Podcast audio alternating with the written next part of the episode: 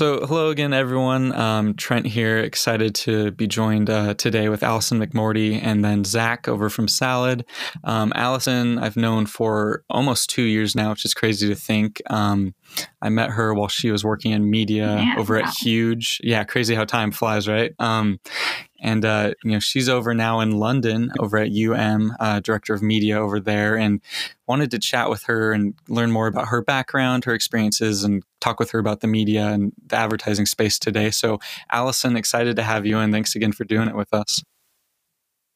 Excited to be here. Yeah, thanks so much for reaching out. And it's crazy. I can't believe we've known each other for a couple of years. I feel like it's been so long since you first reached out, but yeah, yeah, impressive to see how far you've come since we first started chatting. Oh, well. thank you. Likewise. I mean, you're in London now, which is crazy. It's exciting. Um, I think kind of to to start out, I'd love to hear um, kind of what your path was to where you're at now, and kind of how you've been enjoying London so far as well. Yeah, for sure. Um, so I guess there's two sides of it: my path to London and my path to UM. Right. So um, London has like kind of been a dream of mine since I studied abroad my junior year of college. Oh, nice. Um, I've really enjoyed my time in Europe, and I imagined what it would be like to be in Europe and also have an income. So yeah.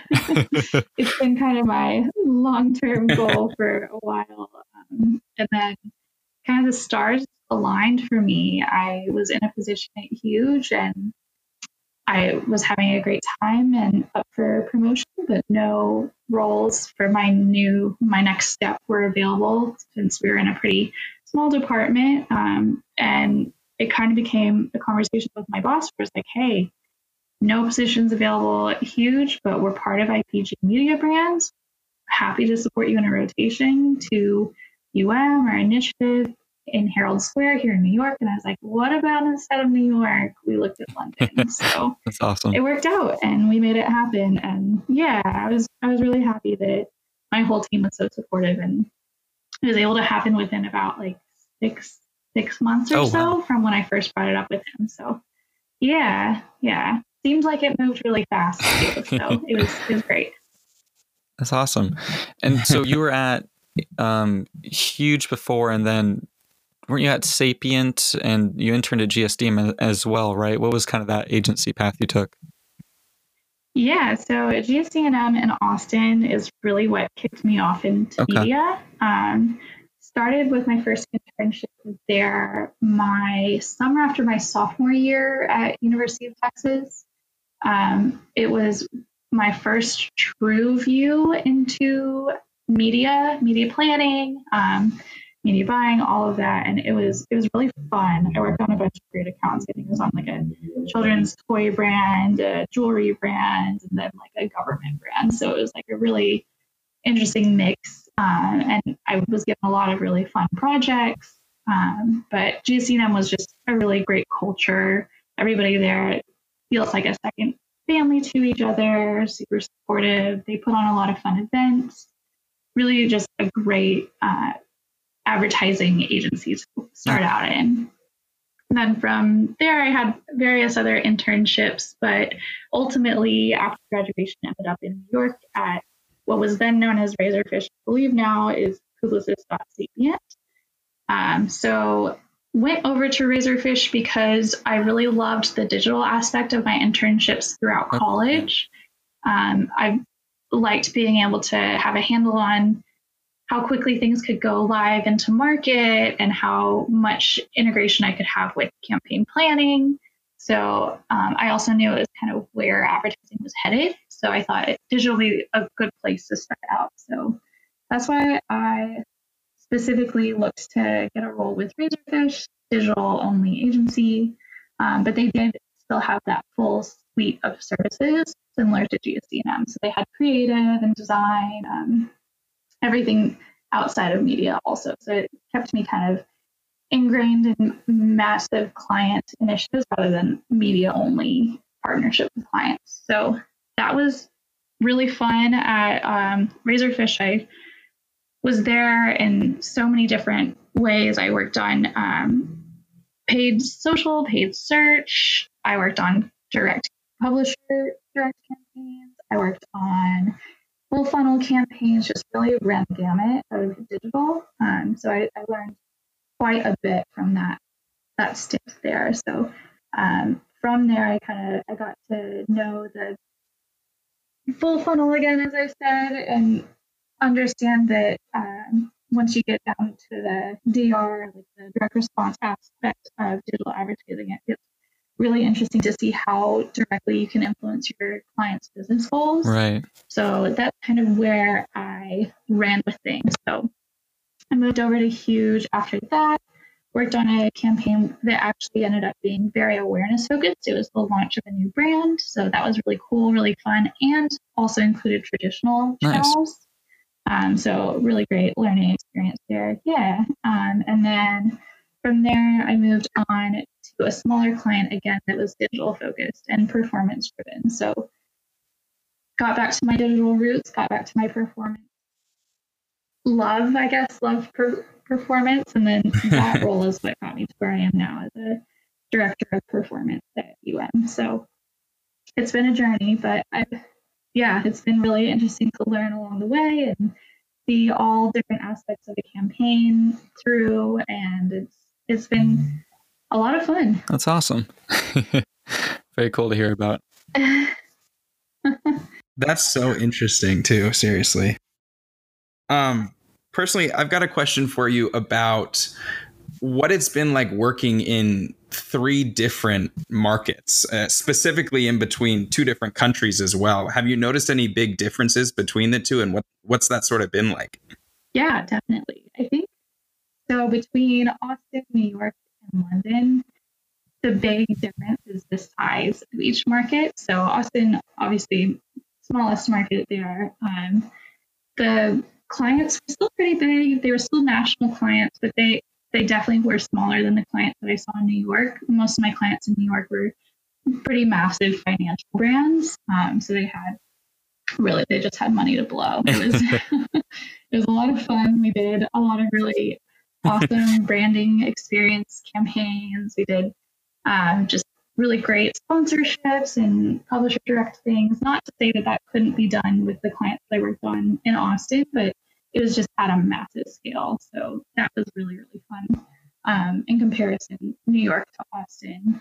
Um, and now that I'm in London, it's interesting too because you think London is such a massive market, but yeah, it's big, but the UK as a country is very small. Um, I'd say my numbers are probably mm. not fully accurate here, but the US overall adult population is something like three hundred uh-huh. million, and then the UK is like 60 million oh, wow. or something. So it's it's massively wow. different in terms of how many people there are for you to hit as a brand. Even if you're a brand that's going after every adult in the country, there's so many less people here. So budgets don't have to be as big, um, and you can still hit quite a few people. I remember joining my team my first week. I was asking them, "Oh, what's what's our like annual budget for this client? What about this one? What are our CPMs looking like, just trying to get a feel yeah. of the market. And they seemed so proud the different numbers mm-hmm. they were saying about how big their budgets were. And I was like, oh my gosh, pennies compared to my clients in New York. It's so crazy. but yeah, it's a different perspective, less people. yeah. That's awesome. Um, going off of that too, I guess I'm a little bit curious then. Are most of your uh, are most of the campaigns you're building focused specifically on the UK then and in London, as opposed to more like worldwide or nation or uh, uh, countrywide or continent wide even? Yeah, uh, well, it varies. So I'm on the main client that I'm on is mostly UK, but also does have a global footprint. And I have been working with the US team, ironically, the New York team, pretty consistently. So um, I'm not leading any of that planning just yet. But for example, we have podcasting that is live for the UK that was also live in the US. And they were so pleased with the performance of the podcasting done by the UK team that they've requested them to run podcasting for the US. So some of my team is now running a global campaign in that respect. But um, the beauty of UM is that we are such a global global agency that we have teams on the ground in every different market. So, mm-hmm. for example, one of my clients has a really big presence in Australia. So, while we could plan the media for Australia, UM Australia is really taking the lead there. So, um, mm-hmm. it's been interesting to work cross um, cross agency in a sense. So, agency to agency globally. Um, and uh, again, another client, these are all in my head. but another client of mine is in uh, Malta, I think. So it's, I was just on the phone with them today. I was like, where is yeah, Malta? I don't know. I was, just, it's as if Italy kicked it away. It's um, right off oh, the okay. boot. So, um, yeah. but yeah, it's definitely been interesting to work more globally um, in the sense of for the clients, for the agencies, and for the strategy. Hmm. All right, switching gears a little bit. That's that's fascinating. But now to get a little bit more into uh, specific stuff that you do in your role and, and how things are changing. Uh, data limitation and data regulation is, is obviously a hot topic right now. We've got brands like Apple really pushing hard to uh, protect privacy of their users and so on and so forth. And a lot of regulations are cracking down uh, worldwide, even at this point. How has that affected your job and your day to day work? Um, yeah, so data privacy, I think everybody is all revved up about it, uh, especially over here with GDPR. Right. Um, everybody at 1st mm-hmm. like, oh no, what are they going to do to yeah. all of our cookies? Where's all of our data going? How are we going to reach our audiences? Kind of running in circles with like the ceilings on fire. But I think what has actually been great about it is it's helping us take a step back and remember that the consumer is the forefront of advertising and it, the consumer should be leading the way that we're speaking with them. So if they don't feel comfortable with us reaching out to them without their consent, then we shouldn't be. Yeah. So I think it's it's been a really great reset mm-hmm. button, especially with digital becoming so big and really coming into the forefront, especially performance media. As much as I love performance media, and I'm uh, working in programmatic day to day. It's it's really great to have that rewind and think, okay, yes, we can figure out exactly who our target audience is. We can upload our client CRM list. We can model it out and know what our ideal customer looks like and go and find them and target them wherever they are in their digital day. But is that really the right way that we mm-hmm. should be mm-hmm. building relationships as brands with consumers? I don't think so. I think it's more we want to be there if people are receptive to listening to us. We want to build a relationship that's meaningful, surrounding moments that matter. We don't want to just have a side banner on some random average, some random website that our consumer happens right. to be on. Um, so I think it's really actually good in the long run. It's building stronger conversations, building better connections with our um, with our audiences. And while it is a challenge, I think it's it's in the long run helpful for everyone. That's a very interesting perspective too. I've never really uh, thought that deeply into it, obviously, because I'm not in the media department. But you're so correct. that's that's that's such a great way to put it, and I think you're right that it is a nice restart button, and it's going to be a it's going to make for a very exciting future as we all try and navigate this this together and see where it goes. Uh, with that being said, now that we're starting to see these changes, what do you think the ideal campaign planning process uh, looks like in the media department now in today's yeah, landscape? So, data aside, I think it really comes down to um, timelines and alignment between teams because, like it or not, media is it involves so many people. It involves the clients, the media team, the strategy team, if they happen to be separate, the planners, the buyers, the analytics team, the ad operations team. It's it's so many people. So when you start to plan for a campaign, mm-hmm. you really have to have a good timeline in place. I've, I've had many times for clients would come to me and they've said, okay, we want to do this brand new campaign for this brand new thing that we're doing. And we have this budget and we want to hit this person and we want it to launch next week. It's like, no, sorry. If you want us to be strategic, if you want to make sure that everything's in place so we can measure the effectiveness of the campaign, everything is running properly so we know that our ads aren't going to break as people are clicking on them. Um, we have to make sure that we have enough time to get all the right, right people involved.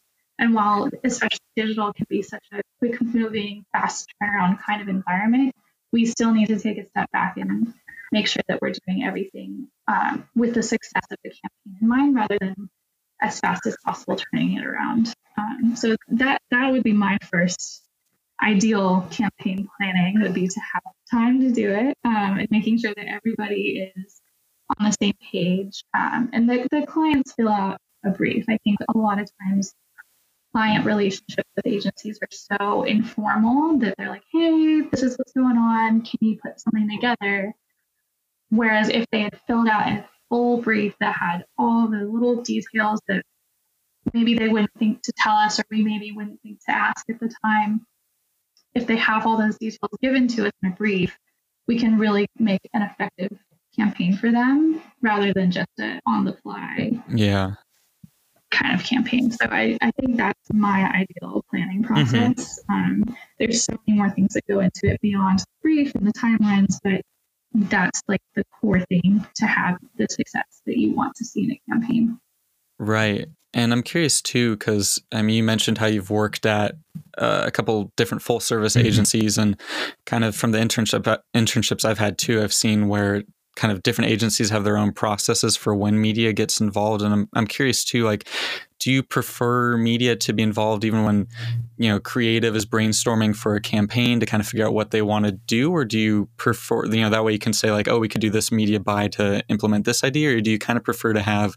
kind of the creative and the strategy aligned before so then you can take it and kind of package it into a campaign? Like which which is your preference there I think the first one you exactly had it. It's definitely keep us involved. I mean, right. a lot of the times we are the leaders of the strategy of the campaigns being run. So if we have the strong relationships with the client and a strong relationship with creative or design or SEO or whoever else is having these conversations, it's helpful for us to stay involved in what's being communicated by all parties so we can keep the strategy at the forefront of all the client work and we're not coming in last minute and just packaging up something beautiful. It's more at the beginning, we can, to your point, influence maybe what media placements will be used based on different creative ideas that they're talking about.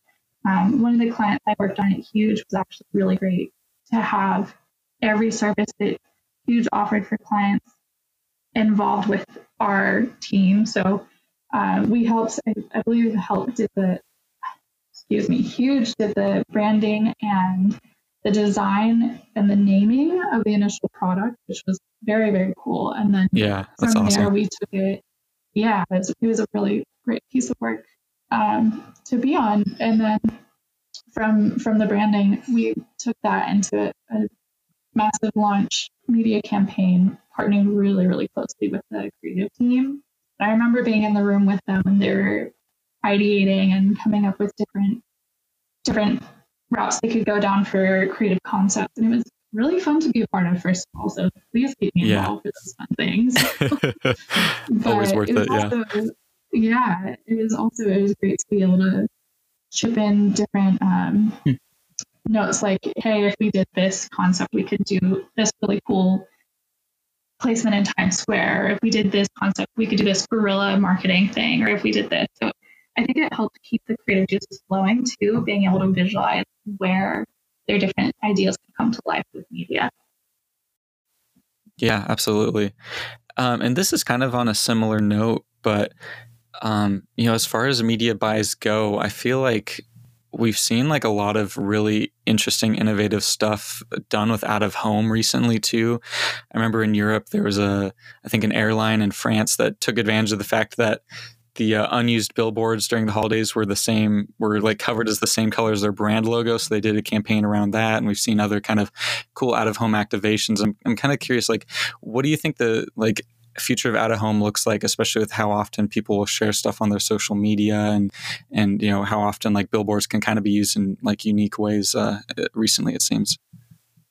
Yeah. Um so i'm right on the same page. I think out of home is such a great medium. It's so malleable. You can really do whatever you want with it. Um, I was actually right. out to dinner this past weekend with some friends, and they were talking about an out of home campaign that really caught their eye. And I was like, wait, send me the picture. That sounds yeah. amazing. Basically, there's this brand here in the UK. It's like a soft drink brand called Oasis. And they have this campaign that's like hashtag no more Oasis ads. Um, so it was just like this massive billboard in the tube that just has all it's like red and it has all this white text on it and it's just saying you know we know you don't want us to advertise to you anymore so let's do each other a favor. You keep buying oasis we'll stop advertising. And it, it, it was so funny to me because honestly yeah that, that's what it is.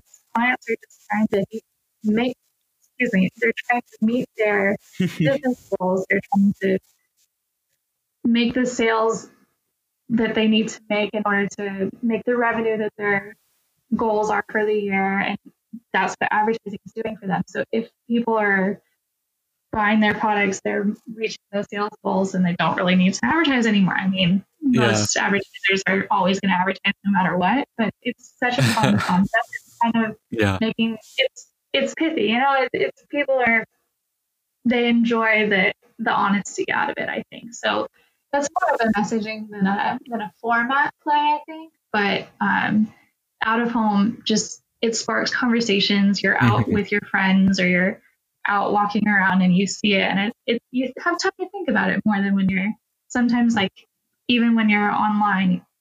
Display ads are they're hard. They're hard to really catch people's eye and catch people's attention. So I, I love out of home yeah. personally. I think it's going to be interesting to see what other creative agencies do with it and how they make it into a more fun format.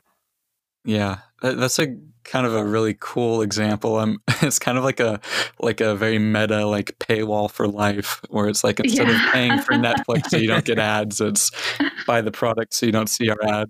Just buy the product. exactly. um, and this you kind of brought up an interesting point too about how they spark conversations. And I'm curious because like I was thinking about this when I just got back from New York, and this is kind of random, but I'm curious for your thoughts on it. Like being in New York City, where it's such a walking city, and you go in the subway and there's all these ads, and you see all these ads in traffic, and while you're walking around, I feel like people get so much more time to interact with that at home, and then coming back to Arizona where it's just it's a commuter city everyone's driving you go by these billboards so fast. Like do you think kind of like the environment people in it like impacts how they're able to view and like take in out of home ads? And do you think that like do you factor that in when you're doing like an out of home campaign like for certain cities or i was just curious for your thoughts on that because that kind of popped into my head.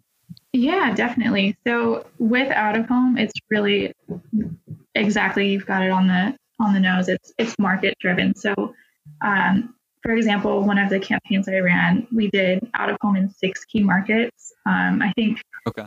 we only chose markets that out of home had a really big presence. There were markets that were definitely better for our client in terms of more of their potential customers were there. Um, they had more backing from their their different entities present, um, but there just really weren't any out of home opportunities.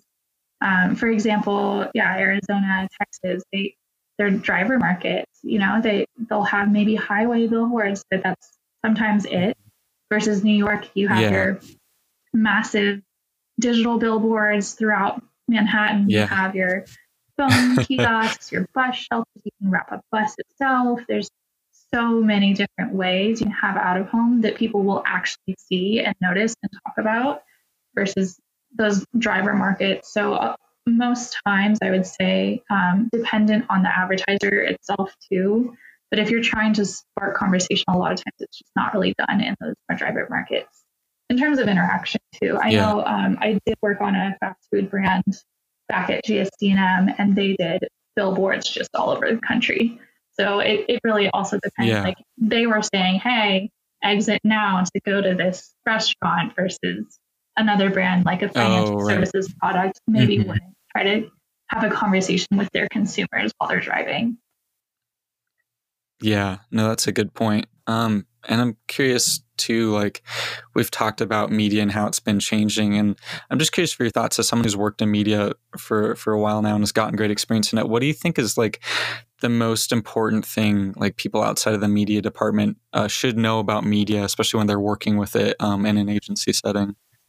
Sure. Yeah. I think it kind of goes back to the conversation around creative. It's just knowing that the media team is a lot of times at the forefront of this strategic conversation with clients. I think if you're working in an agency and you're not working on a client that is running media out of the agency, they're, they're likely running media out of some agency. So it is good to know the strategy that's happening behind the scenes for all the other work being done. Um, I think knowing that the media team is so ingrained with the client's business objectives and knowing that they're controlling like the money against how the ads are actually going to be seen by the world is it's helpful context to know that they're they're valuable team members to keep involved along the way.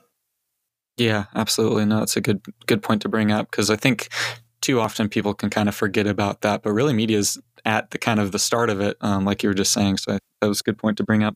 Yeah, and there's there's definitely there's definitely teams that have that maybe don't do media, media and they still have the strategic department or sometimes they call them the planning department that is just making sure that all work yeah. ties back to client goals and business mm-hmm. objectives. But so many times that team is the media team that they work very closely hand in hand. Yeah, it's funny. Even like you mentioned working across agencies, even at Mother when I was there last summer, you know, I think uh, Dentsu was the media buyer for the account I was on, but they were in the process and meetings with us from the beginning too when we were thinking of creative. So it goes to show how effective that can be if they're working side by side from the start. Definitely. All right, I'm going to switch up gears on you a little bit. Uh, more of a fun question now, as we're taking this next step. Um, you kind of touched on on out of home and and how much you enjoy out of home. Is that your favorite type of media? Uh, the question is is more along the lines of what's your favorite type of media, both to place and then also to view ads in. We like to see that contrast between the two and if it's the same or not.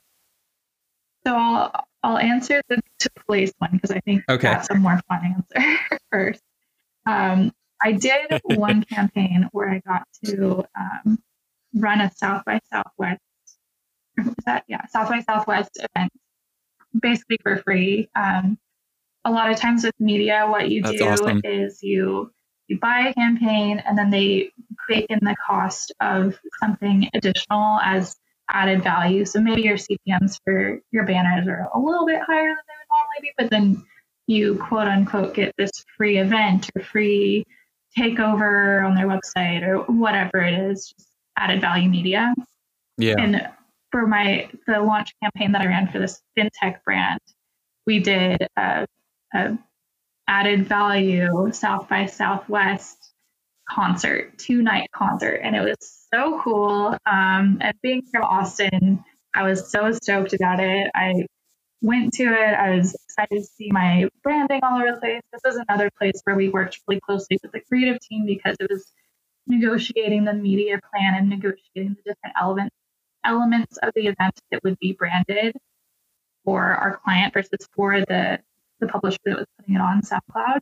Um, and then also finding the right way to get creative involved so that they would be in all of the right places. So anyway, that was mm-hmm. my favorite thing to work on. Right. Um, doing the kind of like mix of media planning and event planning it was it was really cool. Um, yeah, that's yeah. awesome. Um, and I learned about some new cool bands through it. So like, who doesn't want to do that? hey, there you go. There's an added value as well there. exactly. Um, but in terms of oh, viewing ads, yeah, you, you got it. I love out of home. Um, but specifically, my favorite is public transportation. Um, having lived in a couple right. commuter cities now, I, I really have an appreciation for it more than anything. Mm-hmm. Um, there's a point in time in New York where my commute could be as long as an hour sometimes, and I'd be on the subway just sitting there, maybe reading, maybe listening to a podcast. Yeah but a lot of times just like sitting and staring. And it was so nice to have these ads to look at rather than the person across the the yes. subway car from me. yeah. So I think a lot of times people appreciate, exactly. and I think there are stats on this that people appreciate public transportation ads as a way to not feel awkward and something to think about and something to look at rather than just a bare wall mm-hmm. or some guy's head. And for me, yeah, uh, I I grew up in Arizona and I've spent the majority of my life here. Uh, and when I went out and interned in New York, that was kind of my first time being in a place that was a commuter city, and it was sort of my first time getting to experience all of the different ways that you can place ads out of home in the city and i i specifically remember it was for away the luggage brand i specifically remember walking mm-hmm. onto the mm-hmm. subway one of like my i think it was my first weekend in the city and just seeing the entire uh, the entire subway car just totally decked out in all these away ads and and getting to read them and and just be in that environment was was really interesting and so different for me but definitely also one of the coolest experiences that I had when I was there as someone who's working in the industry because the ads are yeah. a little bit more uh, creative generally and, and as a writer too like getting to read the copy on them which was generally very good was was just awesome yeah the fintech launch that I did actually did a subway takeover for the meat packing station um, and I geeked out when oh, it launched, nice. and I went and like took videos of the hallway where it is. Yeah, it was a lot of fun. But I, I will admit, I'm also not only I enjoy advertising, I'm completely susceptible. I bought an away suitcase before my move to London. and I think it was because of all of the bags that you saw. yes, I haven't bought one yet, but I still remember them and I'm probably going to soon. And it is because of that 100%. I was going to say, I'm getting them on Instagram now too. So I've also been hooked. uh, uh, man, um, yeah, far and away exceeding uh, with their ads there. Um, but uh, a question for you too, Allison. This is something you've helped me out along a, a, lot too, and you know, part of the podcast, uh, the reason we do it is to try and like bring insights and perspectives to students and young professionals who maybe don't otherwise get to hear them. And I'm, I'm curious, kind of, what advice you would have for students who are looking to enter this industry. Um, you know, and what's also alongside of that? What's something that you now know that you wish you knew when you were starting out in advertising? Oh man, yeah, so many, so many things come to mind. I think it's it's fun to look back to where I was when I started out because, like I said, I, I started working out working on uh, paid social campaigns and paid search campaigns, and I all all along the way I was like, oh, this isn't really what I want to do. I want to do more display, and I want to do media planning, not just like siloed into one specialty. And I right. kind of mm-hmm. was upset about it, but looking back, I'm so glad that I did those things because it gave me a different perspective and a better holistic view. So I think my first piece of advice is if you don't get the job that you you think is your dream job, or you get a job and it doesn't end up being what they initially said it might be, don't really worry about it. Mm-hmm. Think of it as an opportunity to learn and a, an opportunity to set you apart from the competition down the road. Because honestly, having that PPC experience on my resume really helped me with getting different performance jobs and getting noticed down the line. People would see that I had rotations in different disciplines on my resume and ask about it and learn that I really understood the more holistic digital picture. And it ended up being such a great thing that happened. Um, so that that would be my first thing is don't get so hung up on the fact that your first job is going to be your job forever. You can move around, and it's great to have that additional experience. Um, and then the one other thing that I do want to say, and this is one that I have been thinking about a lot, is just don't be afraid to make mistakes. When you're a junior in the industry and you're just starting out, honestly, any industry, but I'd say especially a technical um, position like media and advertising, don't be afraid to make mistakes because right. the more mistakes you make, the more you learn and the more the learnings stick with you. You don't really understand why things are done the way that they're done until you're corrected and maybe even embarrassed. And then you're like, mm-hmm. okay, I'm never going to do it that way again. And I know why I need to do it this way. So mm-hmm. it's, I think making mistakes is a good thing for your whole career in advertising. And I think it's such a human industry too that people expect it and it's, it's nothing to be afraid of. Yeah. No, I, that's a great point. I think I don't know if we've talked about this before, but I think one of my favorite like quotes is from David Kennedy uh, when he did his like "fail harder" wall over at Wieden, and he went. I don't know if you've heard about it before, but he went and essentially made a, a piece of art to hang in their office that said "fail harder" with a bunch of mm-hmm. push pins, and instead of like making it so the pushpins spelled out the letters. He made this giant rectangle with pushpins and then left the negative space to show the letters. So That's it said cool. fail harder. So it's like a lot more work than necessarily needed. But like the kind of the message behind it was sometimes you're going to mess up and you're going to do a lot more work than you intended. But like the journey and the effort you put into that helps you learn and improve and get better for the next time around. And, you know, don't be afraid to mess up because you'll grow from it. I think that kind of echoes uh, what you were saying as well. And I think that's so important because, you know, it, it it is like big campaigns. There's a lot of money at stake, um, but at the same time, it is you know it is a job. You can mess up, you can learn, you can grow from it, and you know it's supposed to be something that you enjoy as well. And if you're too stressed out about making the mistakes, you won't be able to grow and enjoy kind of looking back on it and enjoy the present. So I think that was a great point yeah. you brought up.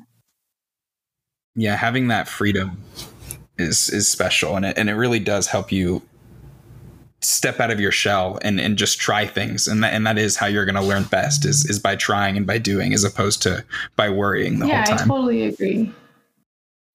Uh, one final question for you. Uh, we like to ask this as kind of the sign off question to everyone to to see what they're consuming in the media world. So, what is your favorite piece of media, whether it's video, book, any sort of content? What are you listening to? What are you reading uh, that you would like to share with us and with the audience before we check off? Yeah, so I am, as as we all know, I'm going through a huge change right now. Having right. been here for a month, it's just it's really been a big change. I, I thought it would be easy, but it, has been harder than I expected. It's gotten a lot better for sure, but um, yeah. my first few days here, I was still watching all of my downloaded Netflix content that I had prepped for my flight. so my my yeah, my evenings and my yeah. Airbnb, how long was the flight actually?